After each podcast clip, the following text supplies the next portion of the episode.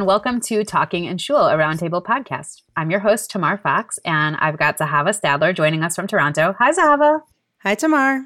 Mimi Lewis um, is still on parental leave, and we really miss her. But in the meantime, we are very excited to have Miriam Steinberg Egeth back joining us again right here in Philadelphia. Hi, Miriam. Welcome back. Hi.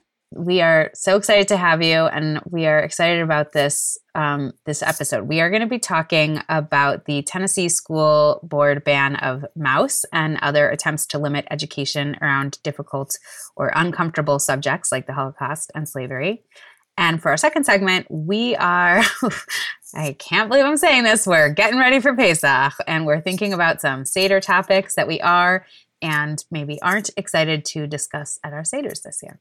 All right, so let's get going. So, for our first segment, we're talking about book bans. Um, as you might know, uh, a school board in McMinn County in Tennessee recently decided to ban the book Maus, which is a graphic novel by Art Spiegelman about um, his father's experience in the Holocaust. Um, and the reason that they said they wanted to ban it was because it contains some profanity and um, an image of a naked woman. It's kind of funny because the naked woman is a mouse, but um, and that led to a lot of conversations um, around banned books and topics that people don't want to um, have be in classrooms and books that people don't want to have in school libraries. A lot of those conversations I feel like have been really focused on issues around slavery and LGBTQ issues, but um, with Maus, then now it's in also including a lot of Jewish issues. So mm. I wanted to chat with you all about like where where we're how we're feeling about this, where we feel like this is going. I guess to start, I feel like I should admit that I have not read Maus. Well, I have a copy sitting right next to me right now, and I'm about three quarters of the way through it, but I wasn't able to finish it before we recorded, and I certainly had not read it, started reading it um, before yesterday.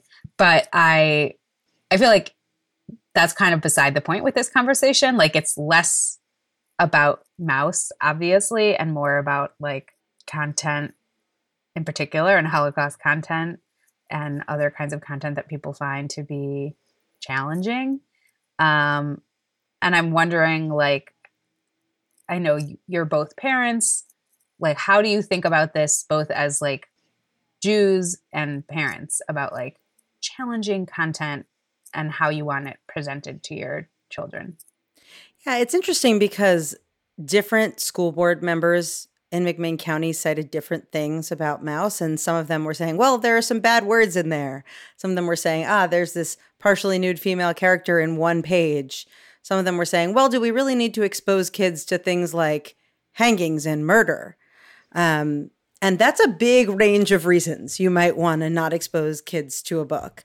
Um, and the first ones remind me of the time when I'm trying to remember who it was that wanted to censor Schindler's List because there were naked women in it in a way that could not have been less sexualized. It's uh, you got to be able to separate the stuff from the stuff sometimes, people. Um, but that was pretty roundly mocked. And this comes in a different political moment where it's it's sort of a, a small follow-on to a much larger conversation that really started with this furor over quote unquote critical race theory, which um, the detractors of are really defining as things that are critical of racism. Um, and things that might make white people feel uncomfortable for being white right? Some of these some of the bills being advanced there, there have been bills in the last year in over 20 states um, attempting to ban some form of content in classrooms uh, and often the language has to do with divisive concepts or things that might make people feel uncomfortable by virtue of their race. Um, the undercurrent there being you don't want to make white kids feel bad about being white. Um, roughly speaking. I, I don't think that's doing violence to the nuance of the issue to describe it that way. I think that pretty much is the issue. Yeah, no, I think that's spot on. um, and divisive concept has given way more recently to a new wave of bills that would ban uh, discussion of, or in the words of some of the legislators, promotion of um, gay themes or LGBT lifestyles or something in that general category. So this isn't like the Schindler's List censorship that was then you know, thoroughly mocked by anybody who encountered it because of how absurd it was, because this comes in the context of a larger discussion where even the absurd feels extremely possible and scary. And there's just a lot going on. And some of these bills are not going to pass. Some of them have been defeated, but a lot of them are going to pass. And this is going to be this is going to be some version of law in a lot of states in the United States. So, full disclosure, I also have not read Maus. And Tamara and I were talking about this yesterday about how we hadn't read it.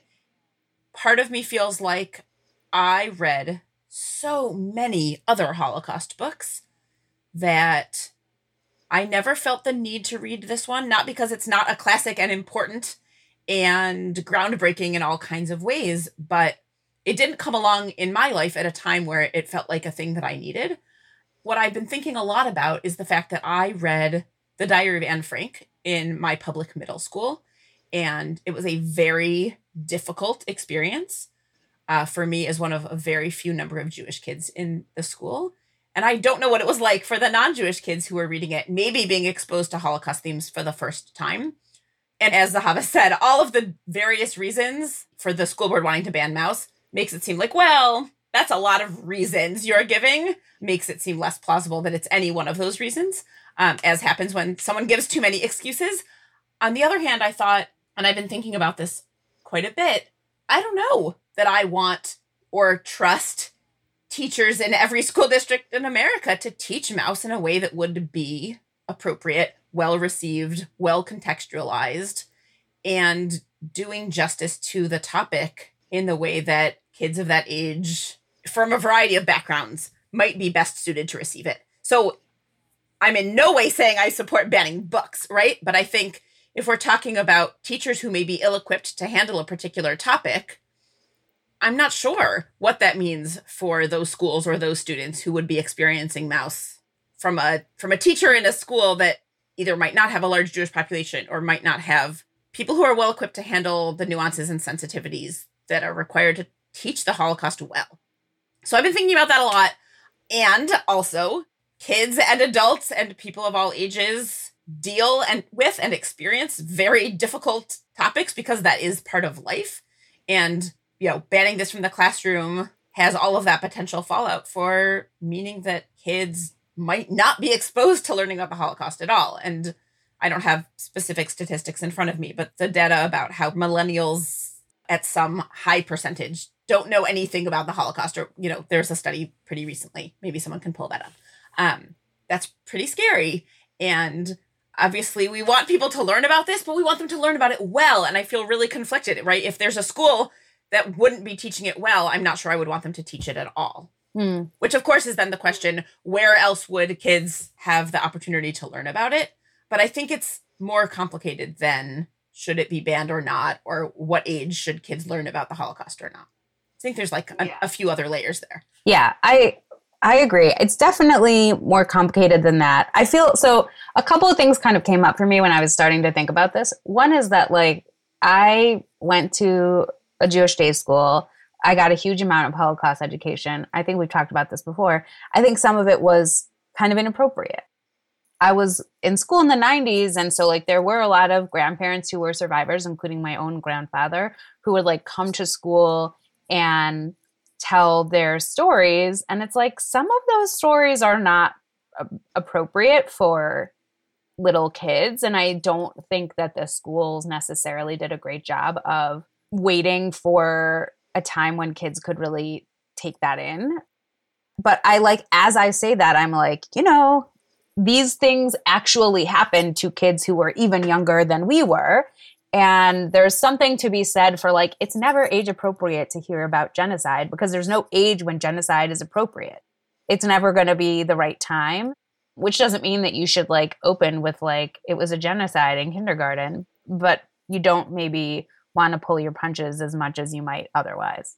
I think it's complicated and I do feel like, I mean, we've had Holocaust educators on the show before. Like, these are things that there are a lot of smart people thinking about and thinking about how to do this well now. Like I said, I haven't finished Maus, but I, I mean, I'm not surprised it won a Pulitzer. It clearly deserved it. Like, it's a unique approach to telling this story. I think that I am very accustomed to, t- to hearing stories of children, I guess, because m- many of the people who you know, were survivors when I was growing up were children during the Holocaust. They were not adults during the Holocaust. And one of the things that's interesting about Maus is it's about um, Art Spiegelman's father, who was an adult. He like Art, he was married, he had a kid, he had a business when the Holocaust started, and so he has a different kind of story than the kind of story that I was used to hearing. And that was very interesting. And it is also quite detailed about the kind of lead up to the camps in a way that also feels really helpful. I think, like, obviously, a ton of attention goes to stories of the concentration camps themselves, but the lead up is sometimes kind of condensed in a way that makes it seem like it happened super fast, which it actually didn't. And that that seems really important to me. So I guess what I'm saying is I actually think having not completed Maus, but having read a, a lot of it now, that like it does feel like it is appropriate for a like eighth grade or high school class to read. Like it doesn't, it's very upsetting, but it's not, it doesn't feel to me like this is not the right take. And I hear what you're saying about teachers and maybe not trusting every teacher to do a good job with this. I mean, that's everything in school, right? Like any any subject like a teacher might not do a great job with it or might not really be fully equipped or supported by the school district to do a good job. But I do think that's why it's more important to have like really great core texts that kids can look at. Cause it's like, even if you have a bad teacher, if you read Maus, you've gotten a lot just from that. Like, even if your teacher is not able to do a good job of like giving you more context and helping you to process it, it's there, it's in your brain now. You'll it itself is a really excellent work. I think that's one of many arguments why it should still be there in the curriculum. I think the like overall concept of challenging things, how do we approach teaching things that might make people feel bad about themselves?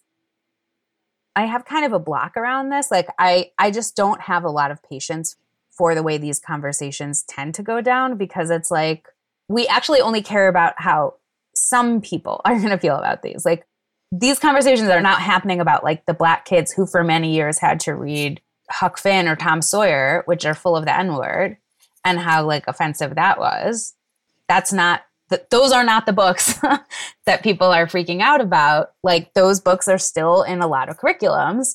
And instead, we're having conversations about like Stamped and Maus and um, books with LGBT ideas and yeah, so that kind of annoys me because it's like, oh, we're only interested in protecting these kind of like already privileged, usually white kids. That annoys me.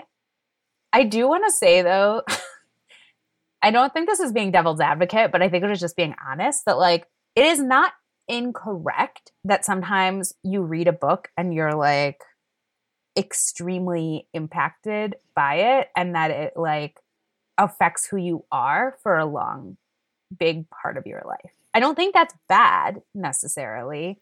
I suppose it could be. And like, if you think being gay is bad, then like, I can understand thinking that like your kid reading a book where a gay character is like comes into themselves and feels good about themselves, like that is not something that you want your kid to do because you think that that thing itself is bad. I get it. It's just for me, I'm like, I think your kid was going to be gay anyways. I don't think the book made your kid gay. I think the kid the book maybe opened your kid's eyes to the fact that this was a life that they might have. So so I, ha- I have a couple responses. I really appreciate everything you just said. Um I think that the question about when do we expose our kids to difficult topics is really a new conversation in a lot of ways. I think both about the Holocaust specifically, when we were kids, it was so much the substance of Jewish conversation and Jewish families for so many people that it was much less a question of when do we introduce this, and it was always in the air. Certainly, that's the case for my experience. I could not tell you when I first heard about the Holocaust. It was always something that I feel like I knew about. And I don't think people had in mind to protect kids' sensibilities in the same way that we do now. So, in a lot of ways, I feel like this is a new conversation that our generation of, of parents and educators is grappling with for the first time. Uh, and the other thing is, when I was a kid, as I said, I read so many Holocaust books, in part because there was actually not other books about Jewish kids that I had access to. So if I wanted to read books as an adolescent that had Jewish characters, my options were Holocaust books. Um, and so I read a lot of those because I was looking for that kind of representation. And so that's where I turned. And that's one way that I was exposed to so many of these things. W- would you like me to share a terrible anecdote about learning about the Holocaust in public school? um, yes, okay, as absolutely. I said, I read the Diary of Anne Frank in middle school. Um, and this is where I'm, listen, I should say I had a lot of wonderful teachers. Um, and also, this thing really happened to me, which is that while my class was reading Diary of Anne Frank, and it meant that all of the, it was either sixth or seventh grade classes were reading Diary of Anne Frank, um, I was standing at my locker one day and I heard behind me, Jew, Jew. And I turned around and some kids said, How do you feel? And I was like, What? And they said, Well, our teacher told us that we should ask you how it feels to be called a Jew because we're reading Diary of Anne Frank. And so we want to know what it feels like for you to be called a Jew. And I'm actually very proud of the fact that as a whatever I was, 11, 12 year old, I had the presence of mind to say, well, I am a Jew and I am Jewish, but I don't want you coming up behind me and yelling it at the back of my head in school. Um, and then sort of ended the conversation there. But the point stands that clearly the teacher either said the wrong thing or the kids interpreted the wrong thing. And either way, it didn't really end well for me. Um, so I, when I think about people learning about the Holocaust in schools, that is the story that comes to mind for me of how is this really being handled and what are people really taking away from it? Because that wasn't the right assignment to, to give to those kids. I mean, it's it's worth noting that the flip side of this is that there are, at least as of a couple of years ago, when Pew published a map of this, there are at least 12 American states that require Holocaust education in public schools. So this is not like an unheard of thing. The teachers were just freelancing with Maus and the Diary of Anne Frank. Sure. Um, you know, it's interesting. I, But that also means that there's 32 American states where there is no required Holocaust education, which is crazy because it's not like it was like an obscure event of 1742. Like there are people alive who lived through it and like it was the biggest war in the history of the world. like what a weird thing to have be not mandatory.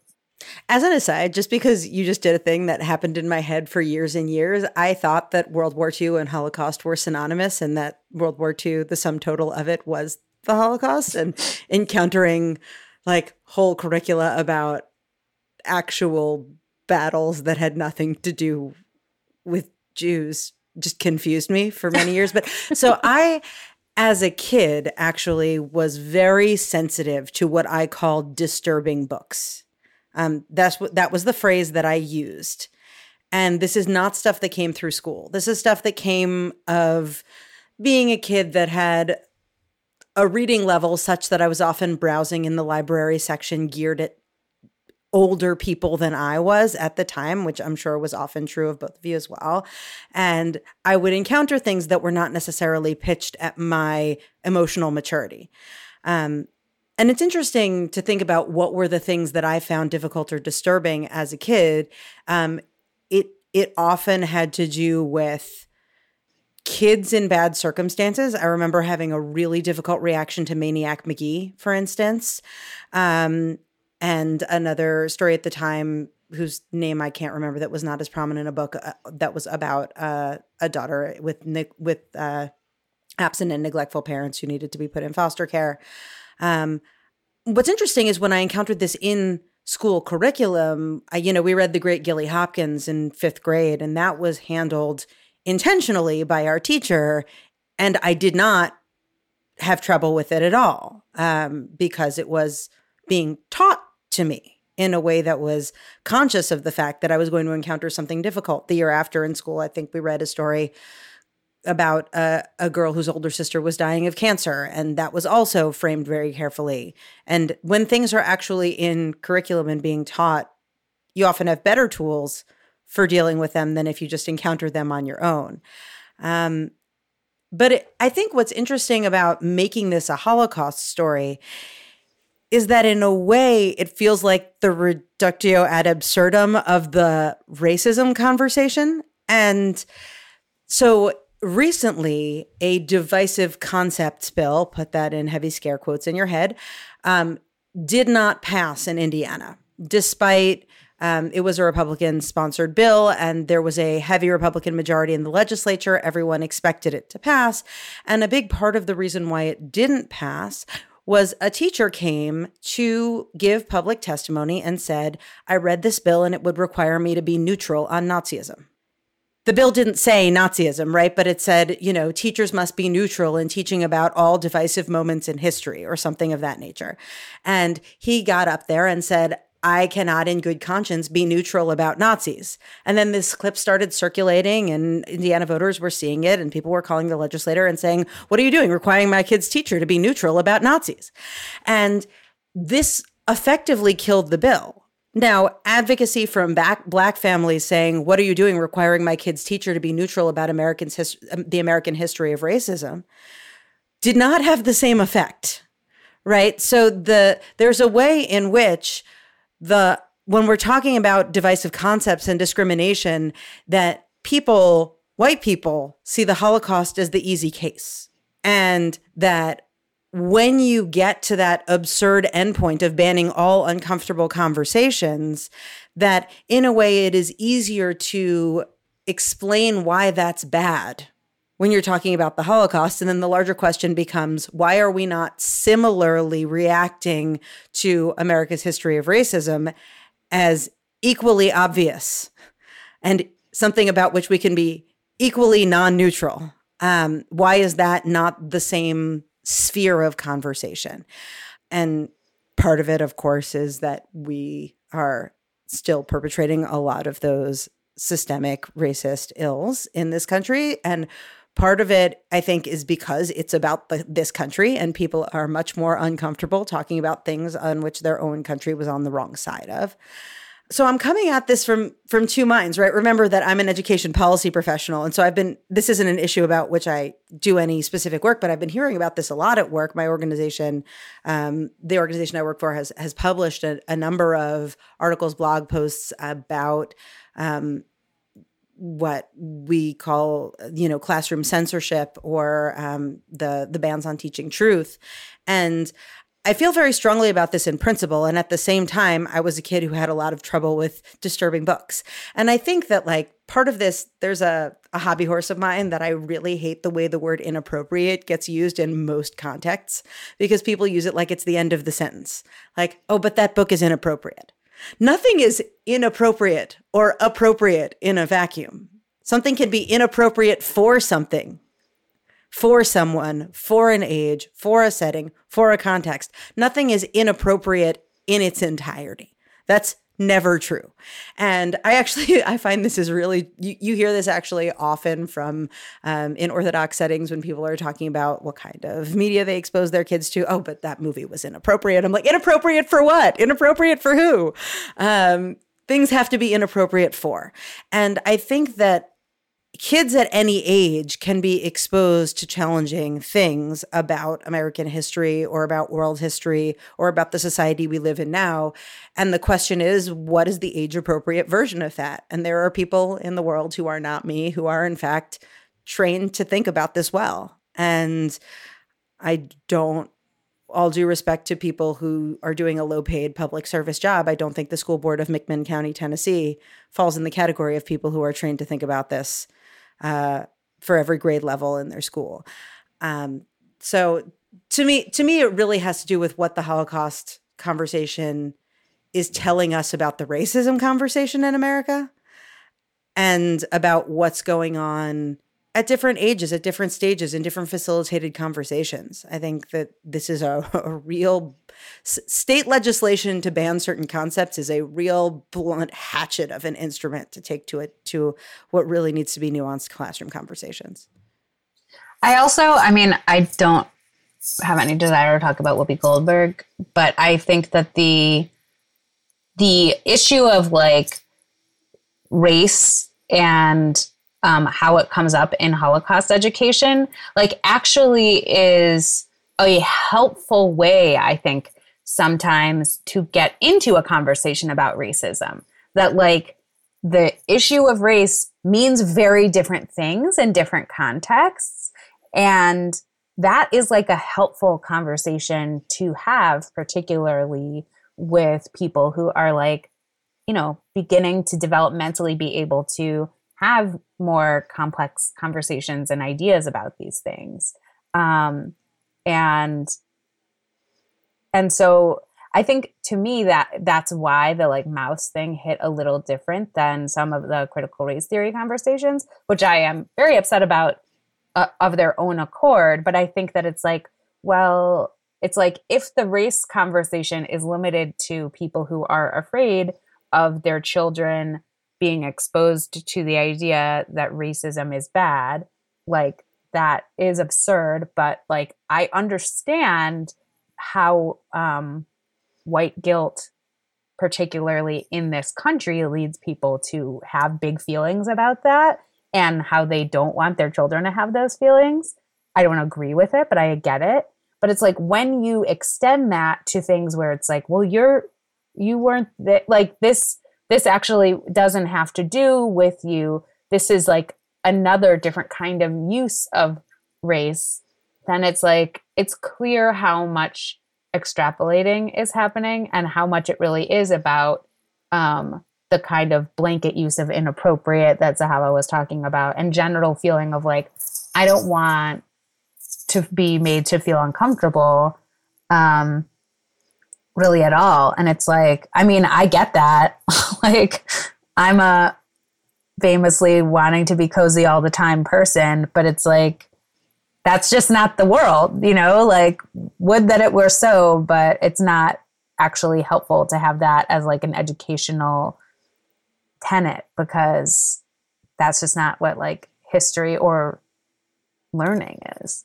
It also seems to me that in the conversations and the articles that I've read about the Tennessee School Board, it has focused on the teachers. Now, please correct me if I'm wrong, but I don't recall seeing anything from students saying, We read this in school and it made me uncomfortable, right? This seems to be coming from the adults saying, We're uncomfortable with this. And so we're going to, by extension, say that it's inappropriate for middle school students, um, which is very different.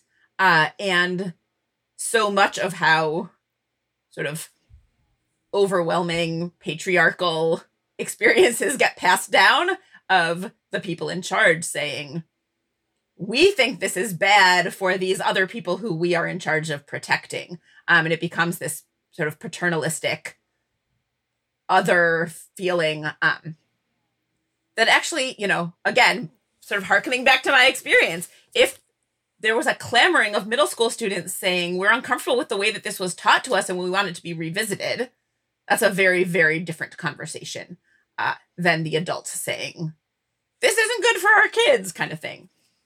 But it's also it's not fair to ask an eighth grader to know what they aren't being taught. Of course, of course, and, not, and ask for I'm not that. Saying yeah, have gone that way either. But no, I know, but I'm just saying, like, I totally agree that, like, I and in some places there are like kids and students who are um coming together like intentionally to read bad book Right. to banned books, not bad books, and um and to organize for some of the books that um and concepts that school boards are debating. Yeah. But I also think like it's great that that's happening, but it's just like that's such an unfair expectation for like actual children who cannot like they can't know what they haven't been taught yet. Of course. And if a group of middle school students were to come forward in some context and say, we're uncomfortable learning about slavery or the Holocaust or racism or, you know, I would hope that there would be adults in their lives to guide them and support them in Right. confronting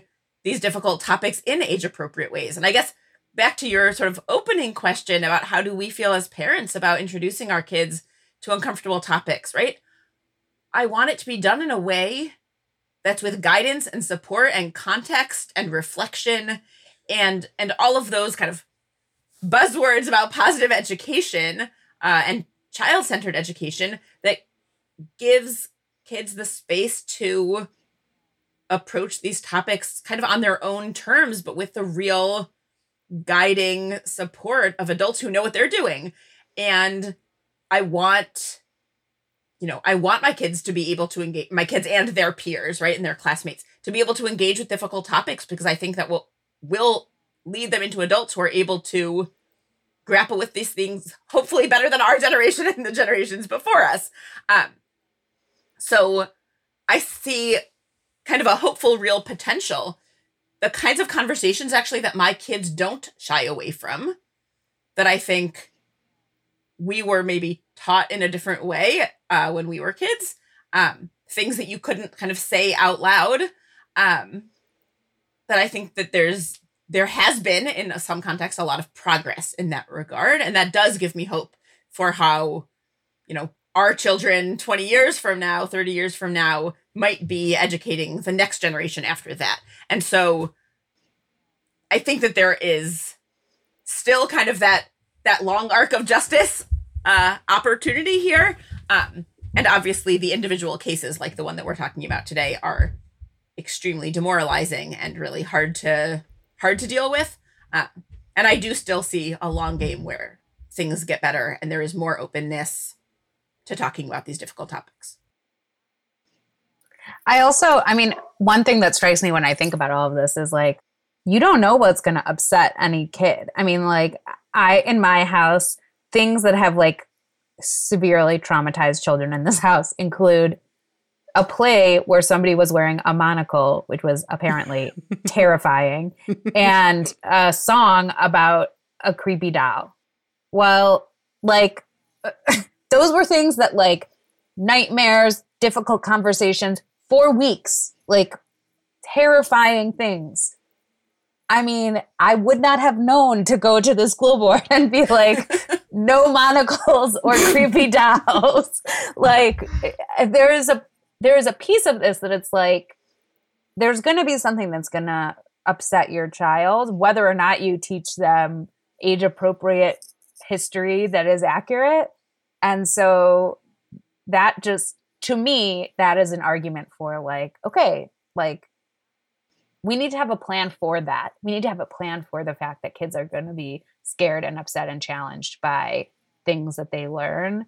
And like that needs to be the situation that we're planning for and not like how can we avoid that under all circumstances? Because like we can't I mean, it's been a pandemic for two years. Like, we can't exactly keep that from our kids. And that's pretty freaking scary.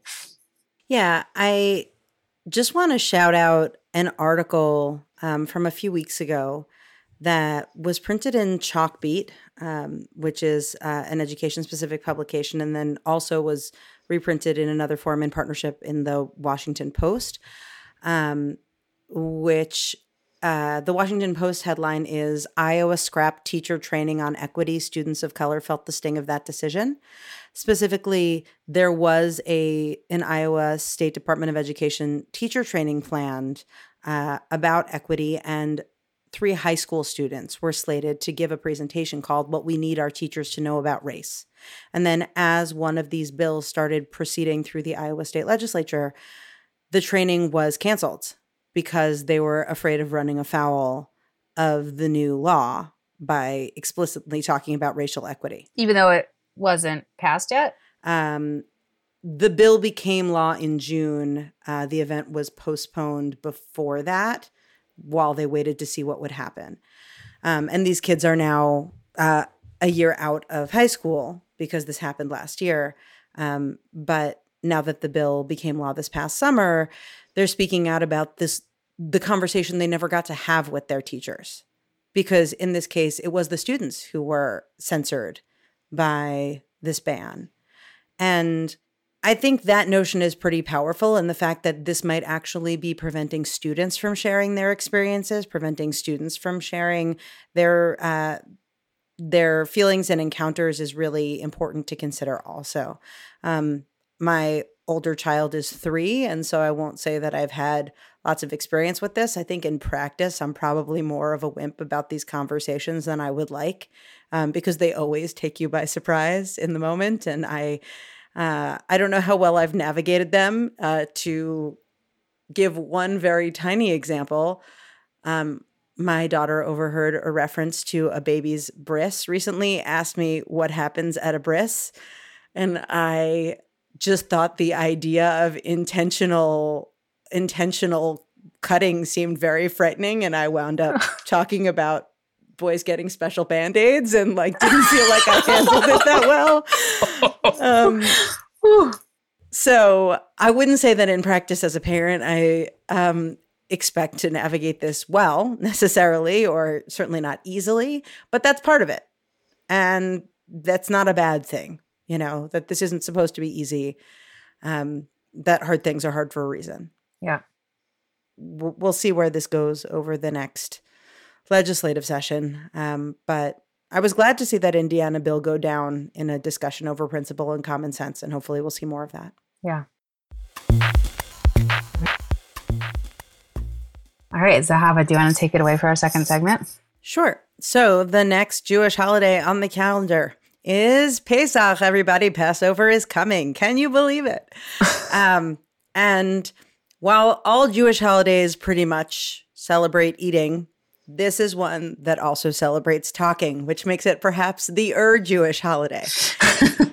and so, uh, in this segment, we're going to talk about talking at your Seder. We're going to talk about the things that we're looking forward to discussing, the things that we are not looking forward to discussing. Um, in the talkiest of Jewish holiday meals, the Passover Seder. Um, so, we're going to do some quick uh, questions. So, this, think of this as kind of a Seder discussion lightning round, um, where we have some questions for all of us to consider as we look forward to our Seders in a few weeks. Great. Yay. Okay. Do you want to kick it off, Zahava, or do you want me to kick it off? Um, yeah, go ahead. You you you pick the first one to discuss. Okay, so is there anything that you are especially excited to talk about this year at your Seder? Any particular part of the Seder or any particular idea that you are pumped to bring up at your Seder? So, one of the things I've been thinking a lot about is what freedom actually means right now um, as we are coming out of this pandemic experience of isolation into hopefully less isolation and less pandemic. Plia and Hara, please go outside, turn around three times and spit. yes. Okay, fair enough. You got it. Um, nonetheless, whether it's ending or not, uh, restrictions are ending, so that part holds true. Um, again, Kanahara, fine. Um, but one of the phrases that that gets thrown around a lot at Seder is the freedom to do things and the freedom from other things. Um, and so I'm thinking about that a lot. The freedom to do things that feel more like normal life and the freedom from, I don't know, worrying about being sick all the time masks, testing, restrictions. I don't know, whatever those things are. Um, I'm not usually one who's really into making modern connections with the Seder, which I guess we'll get to when we talk about the things we're not as excited about. Um, but in this moment, that kind of real experience of actual freedom feels very pressing and relevant.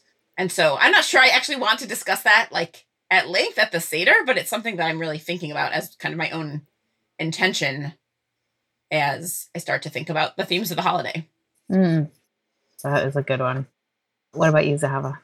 This is a little more prosaic, but I, as I already said, I have a three year old. So this is, um, and she's not yet in Jewish school. So she will not have been hearing about Passover for the previous several weeks in school. Um, and so one thing I'm looking forward to, but also anticipating with a certain degree of trepidation about the responsibility is uh, what Seder stuff am I going to expose her to, assuming that she's going to be pretty much asleep by the time the actual Seder arrives in the evening, and that we'll be doing some kind of kid mini Seder beforehand. What am I going to extract for her as the vital, important things. Um, I haven't actually told her a story about Jews being slaves in Egypt, apropos of our first topic. And so I'm thinking a lot about what we are going to tell her about the meaning of the holiday and what symbol she's going to encounter. And this is going to be, I think, the purest instance of showing a child a symbol and having them go, What's that? What's that one about? um, so that's kind of cool. Um, but also, I was saying earlier to my husband that maybe all of this ritual in addition to prompting children to ask, it also prompts parents to realize how much they're going to have to explain and do some thinking about how to do that. So that's something I've been thinking about. Mm, Great. a good one. That's exciting for you. That's like a great the three year old at the Seder for the first time. Whatever the mini Seder that you do is really a great moment in parenting, and I'm excited for you. Well, if you have any great tips, please send them my way. Oh my gosh. I could do that. I could do a whole segment on that, Zava. Wow. I would love to. Stay tuned. Excellent. I mean, part of me is just like I'm excited that I think we're going to have like a more normal Seder than we've had in several years. And so just the fact that that is happening is like making me feel excited. Um but in particular the thing that I I'm excited to talk about is um I've been thinking a lot about like Ukrainian refugees and how like they are having this very specific experience of like suddenly having to get up and go somewhere without um, a ton of warning and without a feeling of safety and um, you know not everything um, about the situation seems parallel certainly but i do think of that as a very relevant story to the seder and just like i think we tend to think about the slavery aspect and going from slavery to freedom more than the like quickly getting up and having to leave a place that you've been living a lot a long time aspect which i think like the slavery to freedom is a much bigger idea. And so i'm not like saying we shouldn't be talking about it as much but um, i have often thought about how as a type a planner person like the idea of having a very small amount of time to like dramatically change everything about my life like would cause me to have a total meltdown um and would just be like extraordinarily difficult for me and so just like the reality that that is still just i mean that could happen at any time right? Like chas but like natural disasters and fires and you know it could be that something could cause you to have to leave your house all of a sudden and it, it has happened to people um, that we know in our own communities but just like knowing that it's happening to like an entire country of people right now and that it is really similar to the uncertainty that we know that the israelites felt where they were like where are we going? Are we actually going to be safe there? Like who's going to be in charge? This is all so unknown and scary that that is something that is real to so many people right now. Um, and obviously, it's been real for millions of refugees before it happened to the Ukrainians. But um, I don't know. I've been thinking about a lot how that is something that feels important to talk about and think about this year. Okay, lightning round question two. So there is a Seder tradition um, that when we recite the 10 plagues as part of the Seder, we take our cup of wine and drip out or spill out a small amount of the wine each time uh, to show that our cup of happiness isn't full in the face of human suffering, even if it's the suffering of our oppressors or enemies in this particular instance.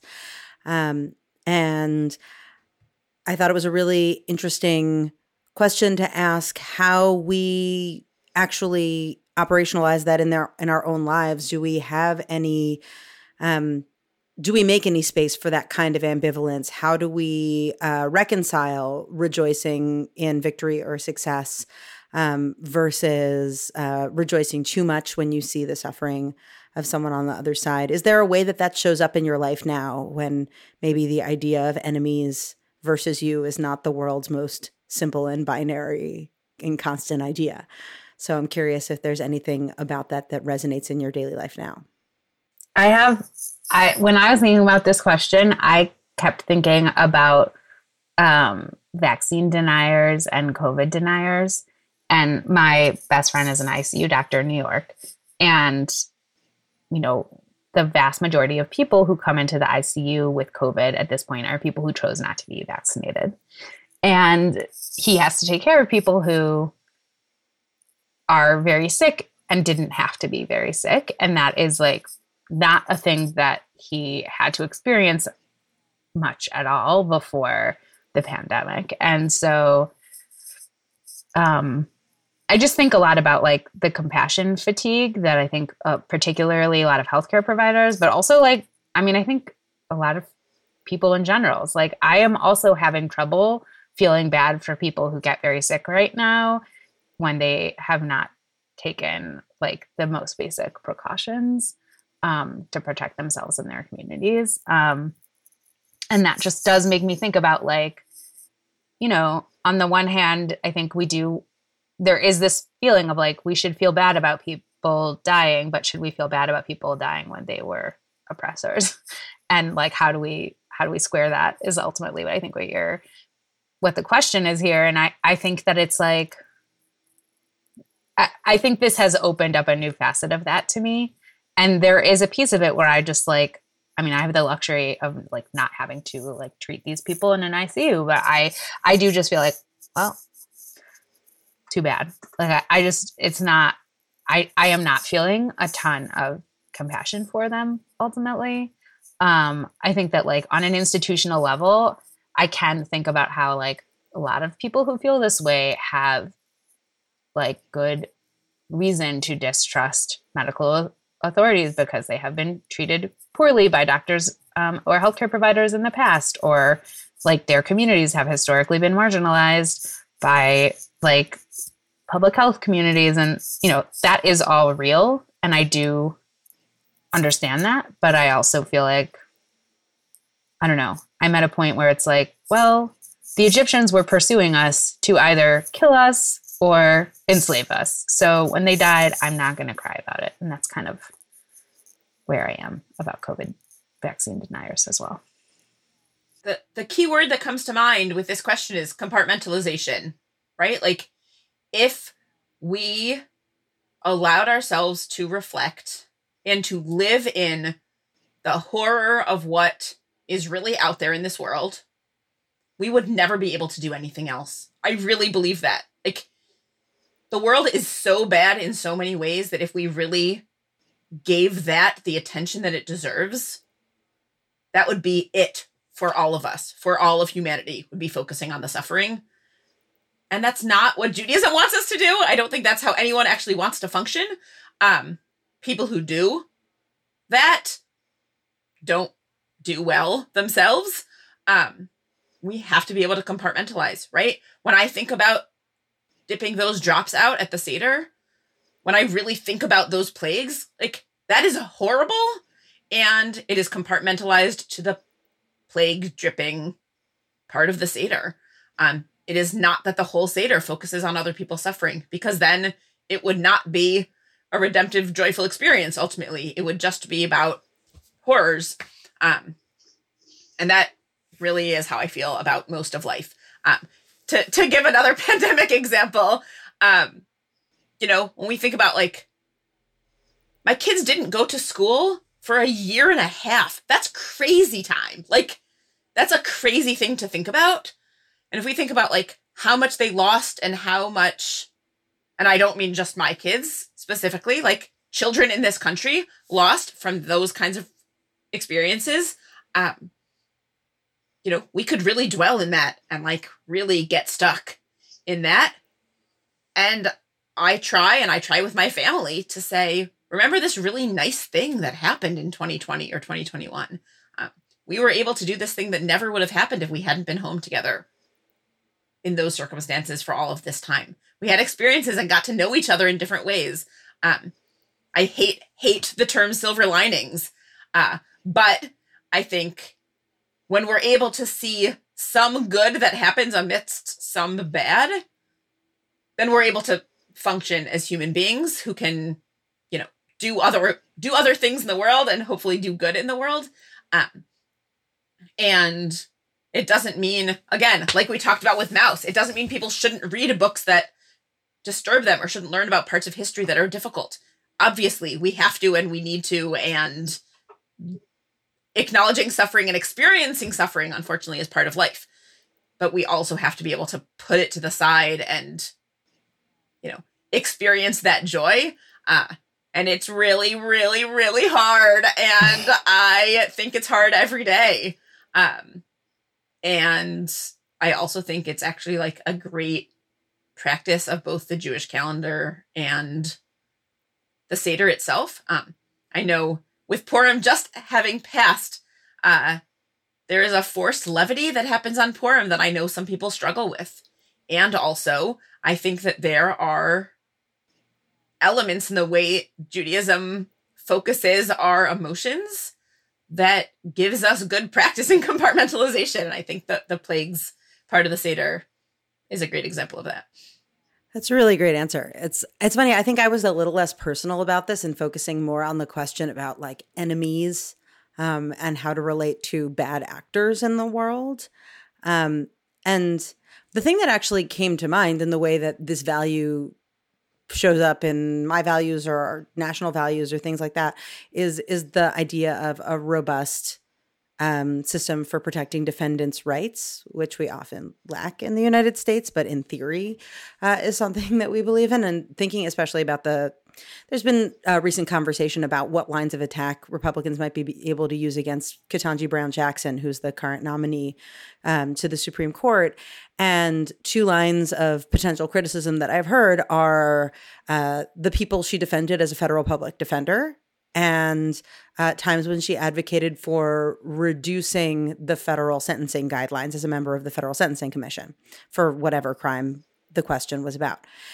And the idea that inherently somebody could be criticized for advocating mercy or standing up for somebody who did something bad is really troubling. And I think that this is this is um, a moment where we see that Jewish value as well, as much as like just you know people make jokes about how the old testament version of god is is so punitive but actually there's really strong powerful threads of jewish tradition that are about acknowledging the wholeness of a person's humanity and about the value of mercy embedded within justice and things like that. And um, so i was just thinking of that in the context of current events but i thought it was an interesting lens the pesach lens on it i thought was interesting that is really interesting. Thanks for sharing. Yeah. All right. I think we have one last question. Go for it, Zava. Oh, so what is your dream Seder guest? What living person would you want to have at your Seder the very most? I feel like Tamar probably has limited to people who are alive. Yes. My husband was like, Moses? I'm like, no, it doesn't count. I know. I also was like, that it's a very different question if we don't limit it to people who are alive. So that's why I want. Well, Tamar, you're somebody who actually does invite like your local elected officials to your seder. Sometimes you do expand the circle a little bit more than people often do. So I bet you have a good answer to this. Oh my gosh, I had so much fun thinking about this. So related to your, your um, last answer, actually, I was thinking that it would be really cool to have somebody who's been incarcerated and has been released um, to be at a Seder because I feel like that um, transition from um, slavery to freedom would really speak to them in a specific way and might really lead to some really awesome conversations. Um, I don't know anyone who fits that bill right at this moment, so I couldn't technically do this. Um, uh, I also related to what I was saying earlier. I, I thought it would be cool to have um, a Ukrainian refugee again. That's like not realistic, but I think it would be um, lead to really interesting conversation. Um, but some specific people who I was thinking about, um, I read a book. I don't think I recommended it on the podcast, but called "Braiding Sweetgrass" last year, um, which is by um, an indigenous biologist named Robin Wall Kimmerer, and she talks a lot about how, like, a lot of what um, biologists are learning right now is stuff that indigenous cultures have been doing for a really long time, and it's a fascinating book and I just thought it would be really interesting to have a conversation with somebody who is very invested in Indigenous rights and history. The Seder is really a conversation about returning to your homeland and what it might be like to have a conversation with someone about like your homeland has not gone, but you have had it. Like you are still in your homeland in a way, but it's also kind of been taken away from you. I don't know. I think that that could be a really interesting set of conversations. Um, similarly, I thought um, W. Kamau Bell. I don't know if either of you have watched his show on CNN, um, United Shades of America. It's so good. He just seems like a somebody who has really smart, interesting things to say about almost everything. He just did a really excellent series called "We Need to Talk About Cosby." Um, I kind of think I would like enjoy talking to him about anything, but this seems like it would be a particularly fruitful conversation. Um, and the other person I was thinking about was Nicole Hannah-Jones, who wrote the 1619 Project and is just an incredible journalist who I know is very connected to Zahava's work. I think she would be a great guest. So that's my dream list. What about you, Miriam? So, a modern day refugee was also on my list, both to provide hospitality to someone in a really true to the words of the Seder kind of way, uh, and also to make the story contextualized in what modern experiences of Exodus can look like. But I don't know a specific person to say there. Another one that came to mind, also an author, um, is Ann Patchett. Uh, she is Catholic, she is not Jewish, but I have been reading some of her work lately and have been really, really inspired by her take on the world and think that I would like to have any conversation with her. So if Seder is the opportunity, that would be great. Um, As Miriam knows, I did once have a meal with Ann Patchett and it was amazing. So which makes I, it seem less like a dream guest, except it was your dream, not mine. So you know, that's how that happened. Um, and then this one is this is a bit of a pop culture. I was thinking about Padma Lakshmi, uh, one of the hosts of Top Chef. I think she's mm. amazing. She has done some really interesting work on sort of global food culture, not only, you know, her work as the host of this TV show. Um, I really like Top Chef a lot. And I always, always, every season think that they should do a challenge that is about creating a kosher meal. And to my knowledge, it has never happened. Um, but what better way to uh, put that idea in her head than at a Seder meal? Um, so you know, that's a that's a far-reaching one. But also, I think in general, sharing Seder meals with people who are from other cultures with both, you know, rich food cultures, but also just like other life experiences and other experiences of immigration and assimilation and otherness and all of those themes that we talk about in Jewish communities all the time. Um, bringing people from other communities into that conversation is something that I find a lot of meaning in around Pesach conversations. And again, I think she's really awesome and it would probably be really fun. That sounds so fun. I would love to be at that Seder. Wait, I have to say one more thing, which is that we have basically had two years of Seder with almost no guests.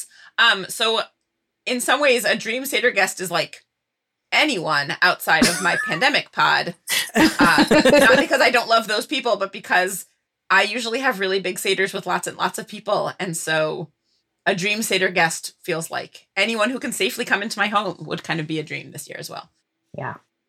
This is a hard question for me because, and I've spoken about this on the podcast way back before, but I, I the seders that I grew up in, and in general, the seders that my family does are are really not accessible to the wider world. Like it's like everybody say all the original Hebrew out loud in unison. Like this is not a very guest friendly model of having a seder. Yeah, I don't know um, how much Padma Lakshmi would really appreciate that. I am also on record on this podcast as saying that the Seder is the Jewish holiday meal that is least about the meal, which apparently is not a widely held uh, opinion. But I'm like, there's so much else going on at the Seder. Unlike Shavuot, all you're doing at lunch is having lunch. But on Pesach, on Seder night, you've got a whole program and the meal is way down the list. So, generally speaking, in my family, um, the meal has not been the main event. And so it's hard to think about visiting that on someone else. Um, so my first thought was actually who could I invite that's very inside the circle that I just think would be a great contributor to a more traditional Seder discussion. And the person who came to mind, and this is a little bit of a weird thing to say because technically we are cousins, though that is true of a lot of people in the world and me, uh, is Rabbanit Chana Henkin, um, who is the you know the co-founder and Rosh Midrasha at Nishmat um, in Jerusalem, which is an advanced Torah study academy for women, and sh- she's co-founder of the program to certify women uh, to answer questions in Nida in family purity law, which has been a really important sea change in a lot of Orthodox communities. And I just think she's a really interesting person. I've heard her speak a number of times, and she's just a really great Torah thinker. And I just think she'd be a great person, literally, to have at my actual Seder, which uh, theoretically I could invite her, but I think she probably has other plans, despite actually being related to me. Um, but um, if I were to imagine a different Seder that I could host at which I could have uh, a broader range of people, actually, the person that came to mind was Marian Wright Edelman, um, who's the founder of the Children's Defense Fund. Oh, um, she is the coolest. Um, so she was the first Black woman woman admitted to the bar in Mississippi. She was uh, very involved in early days of the NAACP Legal Defense Fund advocacy and uh, early organizing at the Poor People's Campaign, and then really an innovator in the idea that children have rights and that their well-being and experience should be um, the the first thing that we think about when we talk about um, laws as they affect uh, youth in care, as they as they affect children in poverty, as they affect children of color, and that the children. She's now president emerita. She she served as president of the organization that she founded for uh, oh, close to thirty years, um, and is now president emerita. But she is super fascinating. Um, her marriage to her husband, who I believe is Jewish, was only the third uh, interracial marriage in Virginia after the Loving v. Virginia decision. She's just such a, a pioneer in rights and liberty in so many ways. Um, and frankly, a lot of the leading voices of the American civil rights movement have passed away in the last few years. And just thinking about who in the category of living people that I would want to have at my Seder, um, she was a figure in that conversation that brings a few different things and I thought would be amazing. Also, as an aside, I recently read the Curtis Sittenfeld novel Rodham, which is her fictionalized sort of alternative history of what would have happened in the life of Hillary Rodham Clinton and in American politics if Hillary had never married Bill. Um, and Marian Wright Edelman happened to be an early employer and mentor of Hillary Rodham, and there's a fictionalized version of her in the book. There are a lot of public figures who are named and fictionalized in the book. This one um, has a different name in the book, um, but it was just interesting and and seeing her through that lens was also kind of fun. I do recommend the book, but anyway, I think that she'd be a fabulous person to have at a Seder. Ooh, that was such a good answer. I also love that book, and now I want to like read a whole book about Marian Edelman. Okay, well, this was so fun. I hope our Seders are as fun as this conversation was. Um, that would be really nice. Um, I think we have now reached the time uh, where we talk about endorsements. And before we go into our um, individual endorsements, we do have a group endorsement, um, which is the editor of our podcast for the past few years, Daniel Zana, um, has moved on to new projects, but he has a new podcast um, that just started this month. It's called Jews on Film. And so we want to shout it out. It's really great. And we hope that all of you will check it out. Um, I also wanted to do just like a mini shout out to my friends Jeremy and Shoshana Bannett um, and to Jeremy's dad, Greg, who I know is a big fan of the podcast. Jeremy and Shoshana did a last minute mitzvah of lending me Maus yesterday um, so that I could try and read it before the podcast, which I really appreciate. Now, on to our individual endorsements. Miriam, help us out. What do you endorse this month? Great.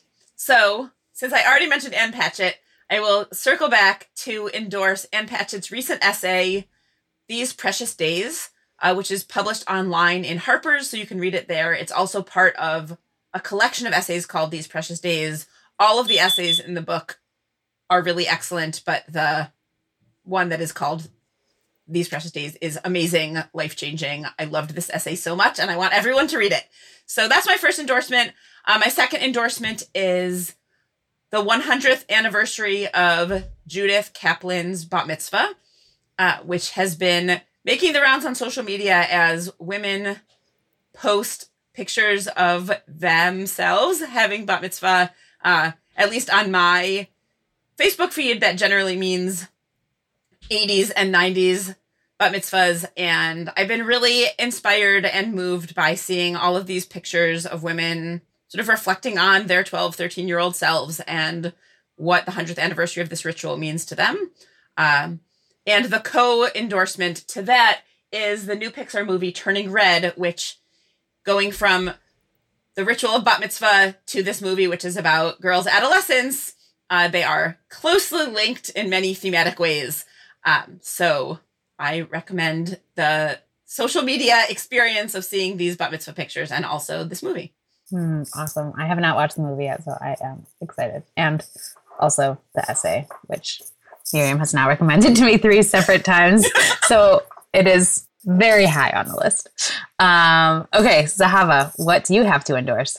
Okay, so actually, first I'm going to revive an old Tamar endorsement. I'm 95% sure, Tamar, that this is a book that I read because you recommended it on the podcast a few years ago, which is the book Go Went Gone by Jenny Erpenbeck. Mm-hmm. Um, just in light of our earlier conversation about the refugee experience and thinking about that on Pesach.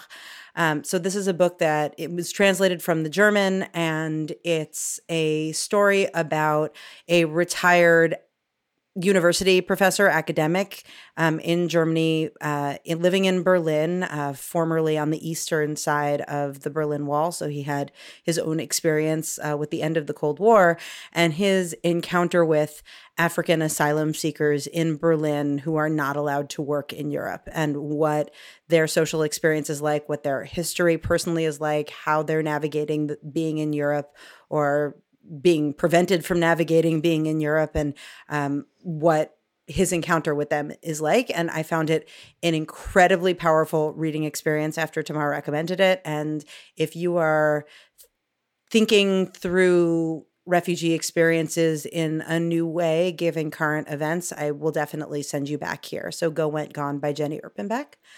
Um, another sort of more, uh, you know, daily useful kind of uh, uh, casual endorsement. And I'm hesitating because I haven't actually used this very much yet, but I was recently recommended on YouTube a channel called Rainbow Plant Life, which is a vegan cook, home cook who does you know recipe shares she also has a an email newsletter and she also has an instagram account so whatever your way is of finding and getting fun recipes online, there's a version of this for you. And um, she's got a really varied and interesting and delicious looking repertoire of vegan recipes, which could be very useful as you're, for instance, trying to be creative about thinking about accommodating dietary needs of your Passover guests, or maybe just thinking about how to go a little um, less meaty in your weekly routine, or maybe you yourself are already vegetarian, or maybe you're trying to accommodate a range of kashrut uh, requirements, or whatever it is. Rainbow Plant Life. It seems like there's a lot of great stuff in there, and I'm just starting to explore. So I recommend that other people explore along with me. We'll share links in the show notes to the various ways you can access it. Awesome. I'm totally going to check that out. Uh, Instagram has been serving me so many vegan recipes lately, and I'm like, I love cheese. I don't understand why Instagram doesn't understand that about me. But on the other hand, I'm like, well, these recipes do look good. well, as an aside, I've been eating less cheese recently because my stomach has been less happy about cheese. And the other weekend, I was with some people for a birthday. I was offered a cupcake and I said, Are these dairy? And they said, No, they're part of Why are you still fleishik? Like, have you had meat that recently? And I said, no, I'm not fleishik. I'm just lactose intolerant, which seems like something you could put on a sweatshirt and market very heavily to a very narrow segment of people. oh my gosh. I want one. That's amazing. Zahava, this is your million dollar idea. or at least thousand dollar idea. okay, I have a couple of endorsements I'm super excited about. So um, I tried and failed this month to get us to discuss gossip because I have been listening to this amazing podcast called Normal Gossip. Um, and so my recommendation is for this podcast, which often begins with the host and a guest talking about like how they grew up thinking about gossip and the messages they got about gossip, and um, which very often um, is religious in nature and is super interesting to me. Um, but the podcast itself is hugely entertaining and funny.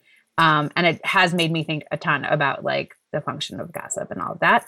Um, and I hope that we will be able to find somebody who can talk with us about the kind of halachic side of lashon hara, um, and also with, about this podcast. So if you know who the a good person would be to have that conversation, definitely um, let us know. But uh, regardless, listen to the podcast. It's great. Another podcast recommendation um, is Torah Talk, which is the Hadar Institute um, kids podcast about the Parsha.